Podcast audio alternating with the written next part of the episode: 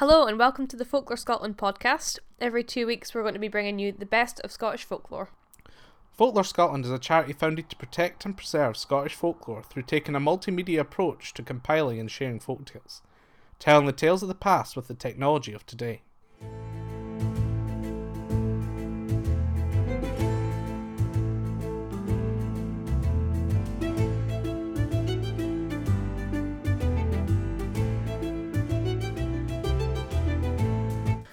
Welcome to the Folklore Scotland podcast. This week we'll be looking at local tales from different regions around Scotland. Um, I'm David. Hi, I'm Lindley, and I'm a contributor at Folklore Scotland.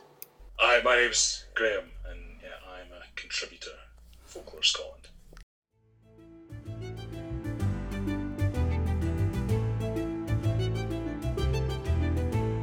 I grew up in rural Dumfries and Galloway. Dumfries and Galloway is a large county with a variety of folklore. To the north, you have the miners' towns.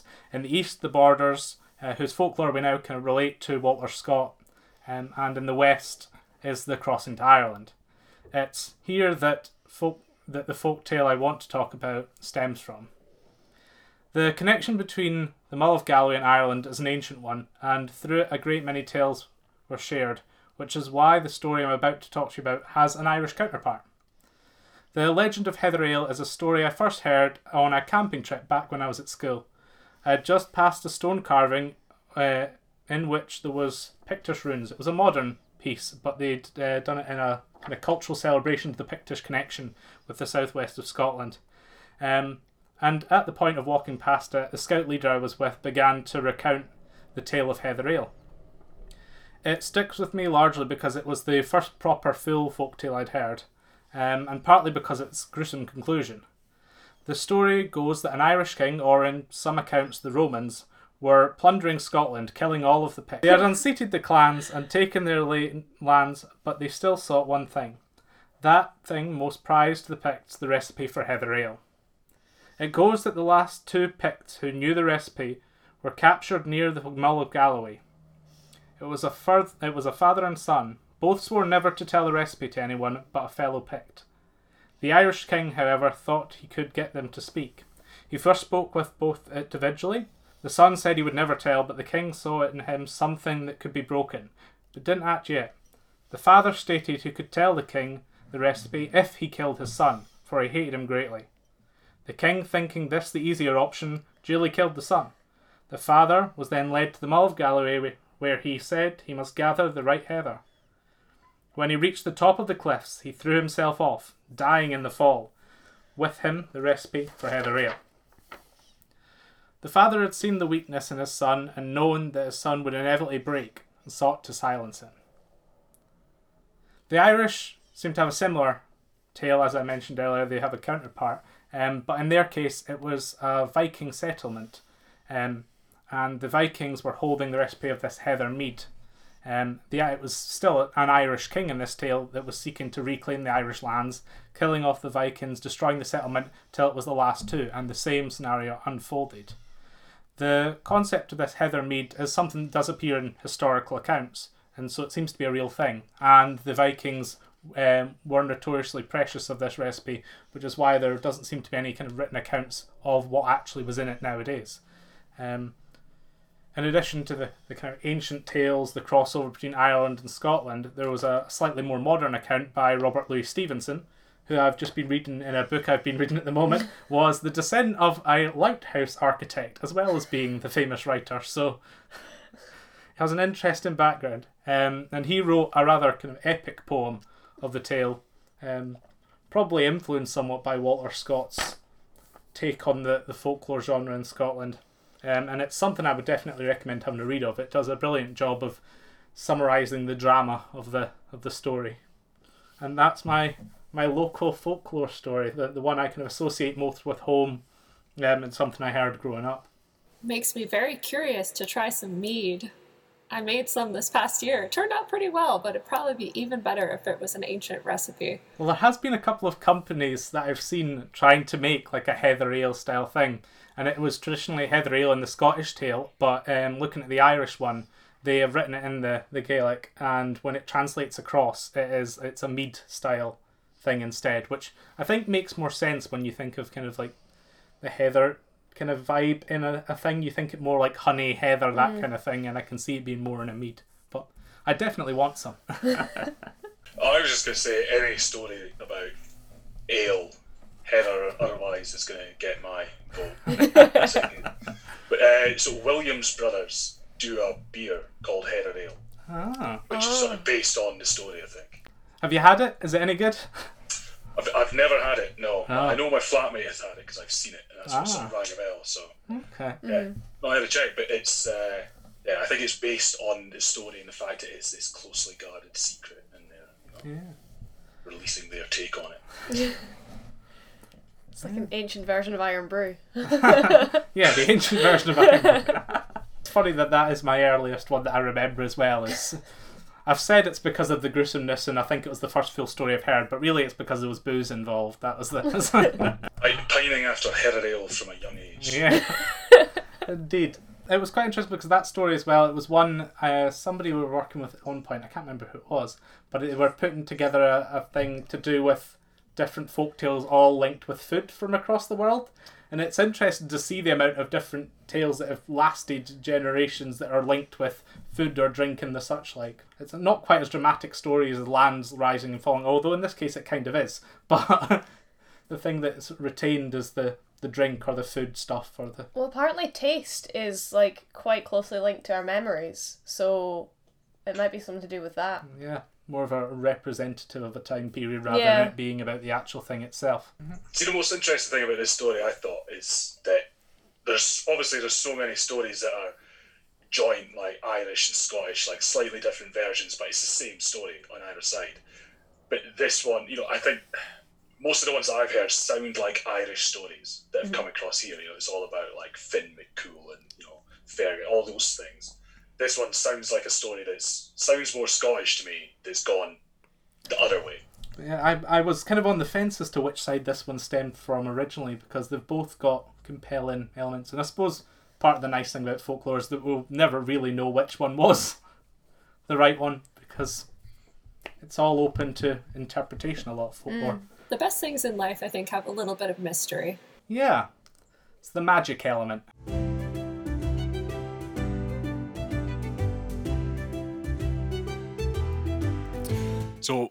When it comes to stories, Edinburgh is packed full of them. So, it's ghost stories, brutal murders, daring escapes, just about anything you can think of.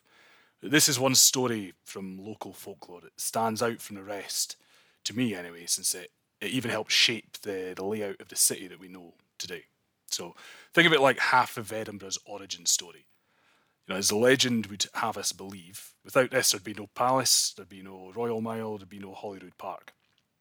Story goes right back almost 900 years to 1127, during the reign of King David I. Uh, back then, what we know as a spacious grassy Holyrood Park at the foot of Arthur's Seat was actually a royal hunting forest. David liked to spend most of his time there while staying at Edinburgh Castle up on the cold and drafty rock. Uh, you know, it sounds like a pretty normal thing for a king to be out hunting in those days. But this day, it wasn't just any old day. This was the Feast of the Holy Cross, and really, David should have been in church with everybody else. So he'd ignored the warnings from his pesky priests and headed out with his bow and his spear. At some point, while stalking this majestic white stag, the king was separated from his hunting companions. It was only when he stopped in a clearing, listened to the quiet woodland around him, that he realised he was all alone. And suddenly, out of nowhere, the white stag bursts out of the undergrowth, startles David's horse, and it bolts off between the trees. King's lying on the ground, in amongst the roots and the leaves, with a very angry stag staring back at him. His spear lay out of reach, his bow had disappeared off with the horse. Uh, the hunter had very much become the hunted. You might think deer are lovely and cute, but a wild stag is a powerful beast. It's not something to mess around with. David was lying there praying for all he's worth as the white stag charges for him with the sharp tines of its antlers bared. Then, instead of seeing his life flash before his eyes, the king saw a holy cross appear between the antlers. As he reached out to grab it, the stag stopped in its tracks, panicked, and fled. So David marked a spot where a miracle had happened, promised to dedicate an abbey in thanks to the Holy Cross, or the Holy Rood as it was known. So Holyrood Abbey grew into the Palace of Holyroodhouse, what we have today, uh, and the forest was then cleared to make the Holyrood Park that surrounds it. So David, he was already known as a fairly pious man, but after the founding of Holyrood, it's kind of like he went into overdrive. So he starts founding or improving abbeys all over the country Jedburgh, Cambuskenneth, Newbattle, Melrose, the list goes on. Maybe it's just a story, and David's passion for monastic orders after that day is just a coincidence. But then again, maybe something happened in that forest, something that changed the King of Scots for the rest of his life. But we'll never know for sure. But up and down the Canongate section of Royal Mile, if you look up, you'll still find images of that white stag with the cross between its antlers. So the city's still proudly honouring one of Edinburgh's oldest and, to me anyway, the greatest stories. I didn't. I vaguely heard bits of that story before, but I hadn't heard the whole account properly. I knew like the idea of David and the, the stag originally, but mm-hmm. it was good to hear the whole account through. And I didn't know he'd gone on to establish quite as many as orders, orders, which I should with him being, you know, my namesake. so He had, because he'd, he'd done a couple before, and then it's just weird that suddenly after that, it's this like whole array of different places popping up all over the place, or he's, you know, sort of making ones that there might already be a monastery, and he's sort of adding little, you know, smaller places that are, what do you call them? Like it's like the mother house, and there's all these other ones popping up all over the place. But yeah, he sort of put a lot of money into it. Sorry, I really enjoyed that one. I love the ones with the the like animals who are are they actually animals or are they just like a messenger from God or something? I just think the storytelling was fantastic. I just want to say that. I guess there's nothing like a miracle to uh, jumpstart your, your lapsing faith if you're a king, huh? I always find it quite interesting as well because the tales that I tend to be attracted most to in folklore are the kind of earlier ones with kind of clear Celtic or kind of Pictish origins and things, whereas that one has a very clearly kind of Christian era values, and I, I thought it was a really interesting one as well. It has a lot more kind of engagement in it and movement behind it than a lot of the kind of Christian era ones that I've encountered tend to. I like that David comes back from it because obviously it starts with him going hunting on a Sunday, and a lot of stories that you see, um, like the Hurlers down in I think it's Cornwall, they go out and play sports on a Sunday and then they get turned to stone. Whereas David is like, sorry, I'll I'll fix my ways. It's the same with like Kelpies are notorious for taking people on a Sunday when they should have been in church. So it's yeah, it's like a common theme, I guess. I think a lot of the ones that were older tales were then interpreted into Christian based tales, whereas this one was one that I think seems like it definitely started as one because of the whole kind of abbeys coming out of it. I just like the image of the, the stag with the cross and everything as well. It's a, a very pretty image. There's a couple of different, depending on where you read or you know whose account you listen to. There's a couple of different ideas about what the cross between the antlers was, whether it was like a physical cross or whether it was you know the light coming through the leaves like formed a cross and blinded the stag, and that was the image that David saw and, and all that. But It almost sounds kind of like um, like your typical saint story almost that you would find. Uh, I was just wondering, would anyone else kind of draw parallels? Like I've definitely heard stag stories before. The White Hart in the uh, Tales of King Arthur, I think it was. Is that like a common theme? Would you say in uh, folklore, like the stag as a symbol of the kingship, really, or divine rule?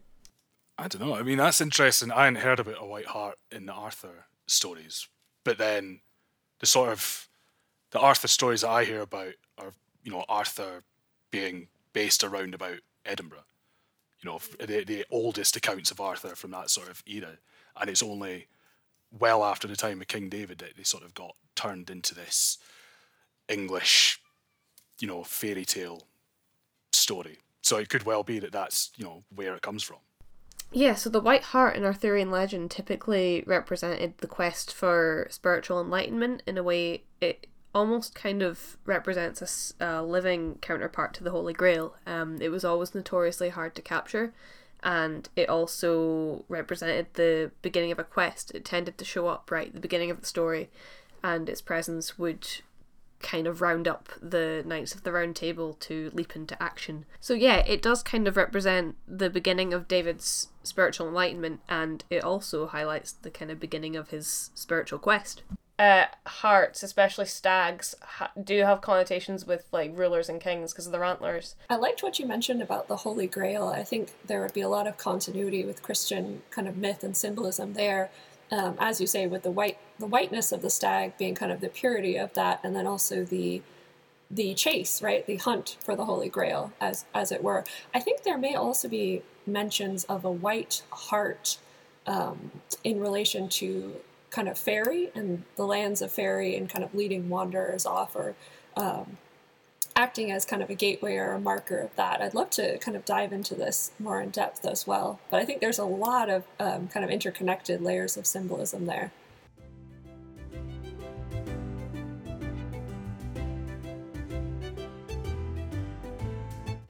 All right. So, my tale is called The Dragon of Dundee. And it's actually the story that brought me to Folklore Scotland. I saw some of their they had posted a wonderful rendition of this story and some illustrations in a local uh, coffee house and that's how i met these guys. So it will always have a special place in my heart for that. And it was also the first local tale that i came across when i first came to dundee and i wandered around the city center and i saw that amazing bronze dragon sculpture there in the center so, this story is sometimes also called the Tale of Nine Maidens, as it involves a farmer and his nine lovely daughters. So, legend tells us that a hard-working farmer tilled land in the town of Pitempton, just north of Dundee. One hot summer day, exhausted by his work, the farmer asked his eldest daughter to fetch some water from a local well. Time passed slowly, but she did not return. So the farmer sent her next younger sister after her. I think you can see where this is going. But the day dragged on, and neither girl returned, and still he had no water. So he sent his third eldest girl after the other two, and then his next daughter after her. Soon it was growing dark, and all nine of his daughters had gone to the well and not come back. Still exhausted, and now thirsty and worried, he made his weary way to the well after them. A horrible sight met his eyes as he came over the hill's crest and looked down on the well. Crimson blood pooled around the bodies of his nine beloved daughters, and a cruel dragon wove his cunning body between them, leering with red teeth. Maddened by fear, the farmer ran, screaming his anguish to the heavens, but it was his neighbors who answered. Several villagers ran to meet him on the road, and soon most of the town was gathered to hear his gruesome tale. Righteous anger filled their hearts, and the farmers, farriers, blacksmiths, and other good folk found what weapons they could and made for the well. The group was led by a brave man named Martin. He had loved one of the farmer's daughters, and the thought of leaving her murderer alive was more than the youth could take. The dragon saw the vengeful mob descending upon him and fled even faster than the farmer had. But Martin's resolve hardened, and he pursued the beast, club held high. Soon he caught up with the fell serpent. In the blink of an eye, he was upon him, landing blow upon blow across the creature's scaly hide. The other villagers came panting up behind, and, seeing that Martin was tiring and the beast still snapping and writhing, they called, Strike, Martin, strike! And so he did.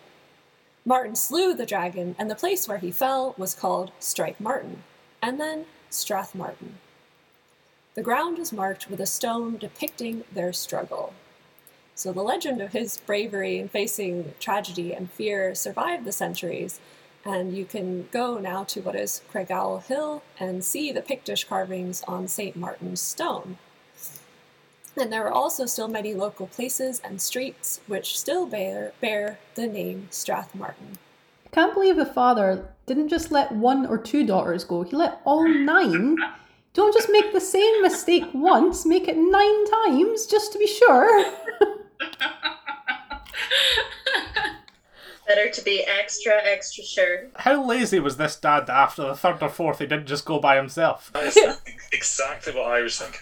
Like, this is either a very lazy father or someone who's just enjoying like peace and quiet, or I don't know, just didn't like his daughters very much. This is a story that I have done a lot of work on in the past because we've had a very long in development storytelling travel app. This, this is may at some point get finished, but um, this was one of the the routes that were being developed for it because I have a keen interest in folklore that is tied to physical locations, and this one is tied to a whole route of locations.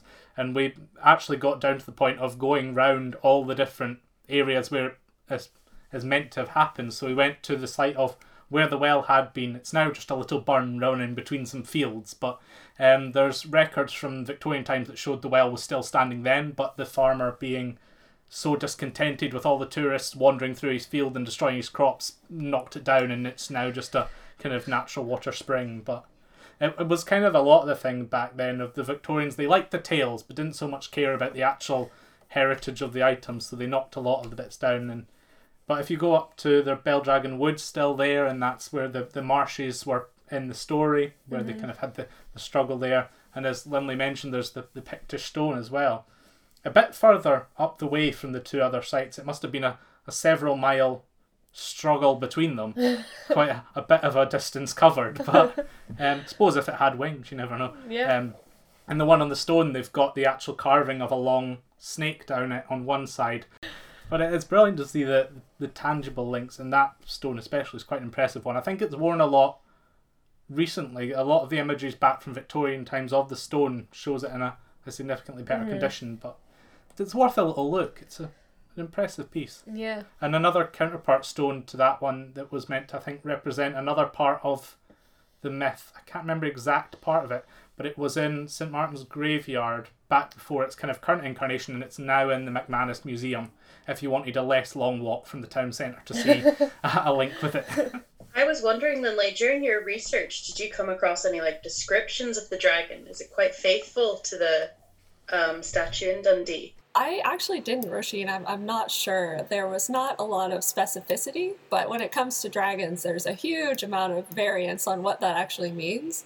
Uh, for example, there are those purists that say that a dragon can only be one with, that has four legs and two wings, versus a wyvern, which has two wings and two back legs. So take that for what you will. Also, the whole serpent worm thing, where it has maybe two legs, but in the front, and then it's just a snake.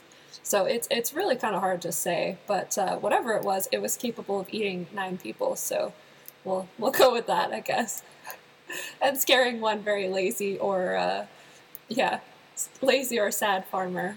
I like to hope he just wanted some peace and quiet, and he wasn't. He didn't hate his daughters, but it's hard to know. I think a lot of the, the Scottish folklore tends to refer to the, the serpent as a whole, and it's later been developed into the kind of idea of dragon now.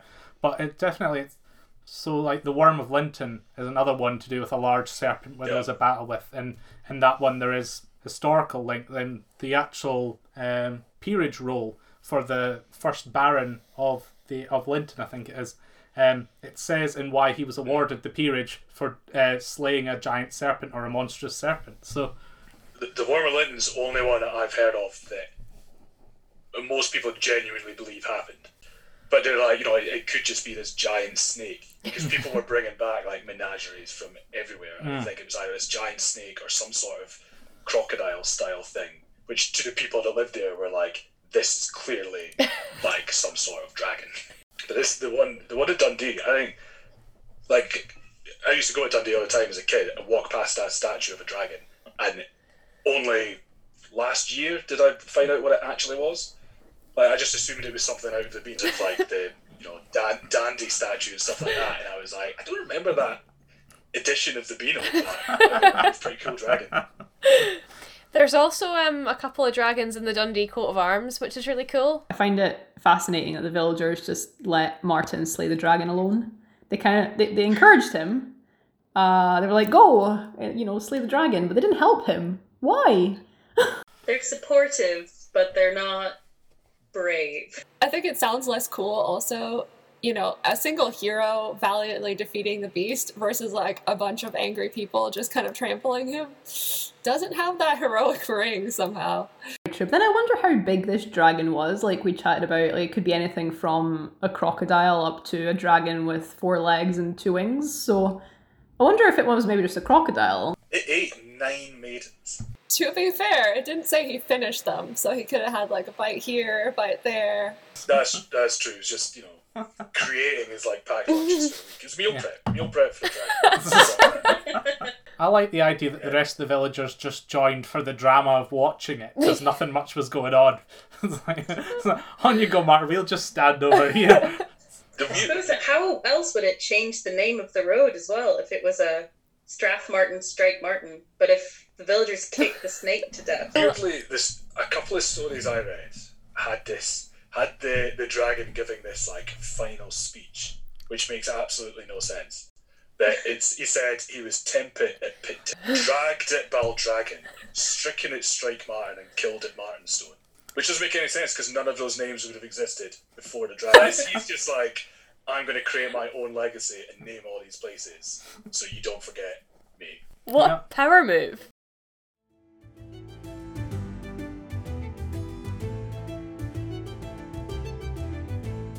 Folklore Scotland podcast is brought to you by Folklore Scotland, a charity that seeks to tell the tales of the past with the technology of today. You can visit our website at www.folklorescotland.com. If you're keen to become a voluntary contributor or would like to get in touch, send us an email at info at folklorescotland.com. You can also find all of our social media links and a complete list of sources for today's topics in the show notes.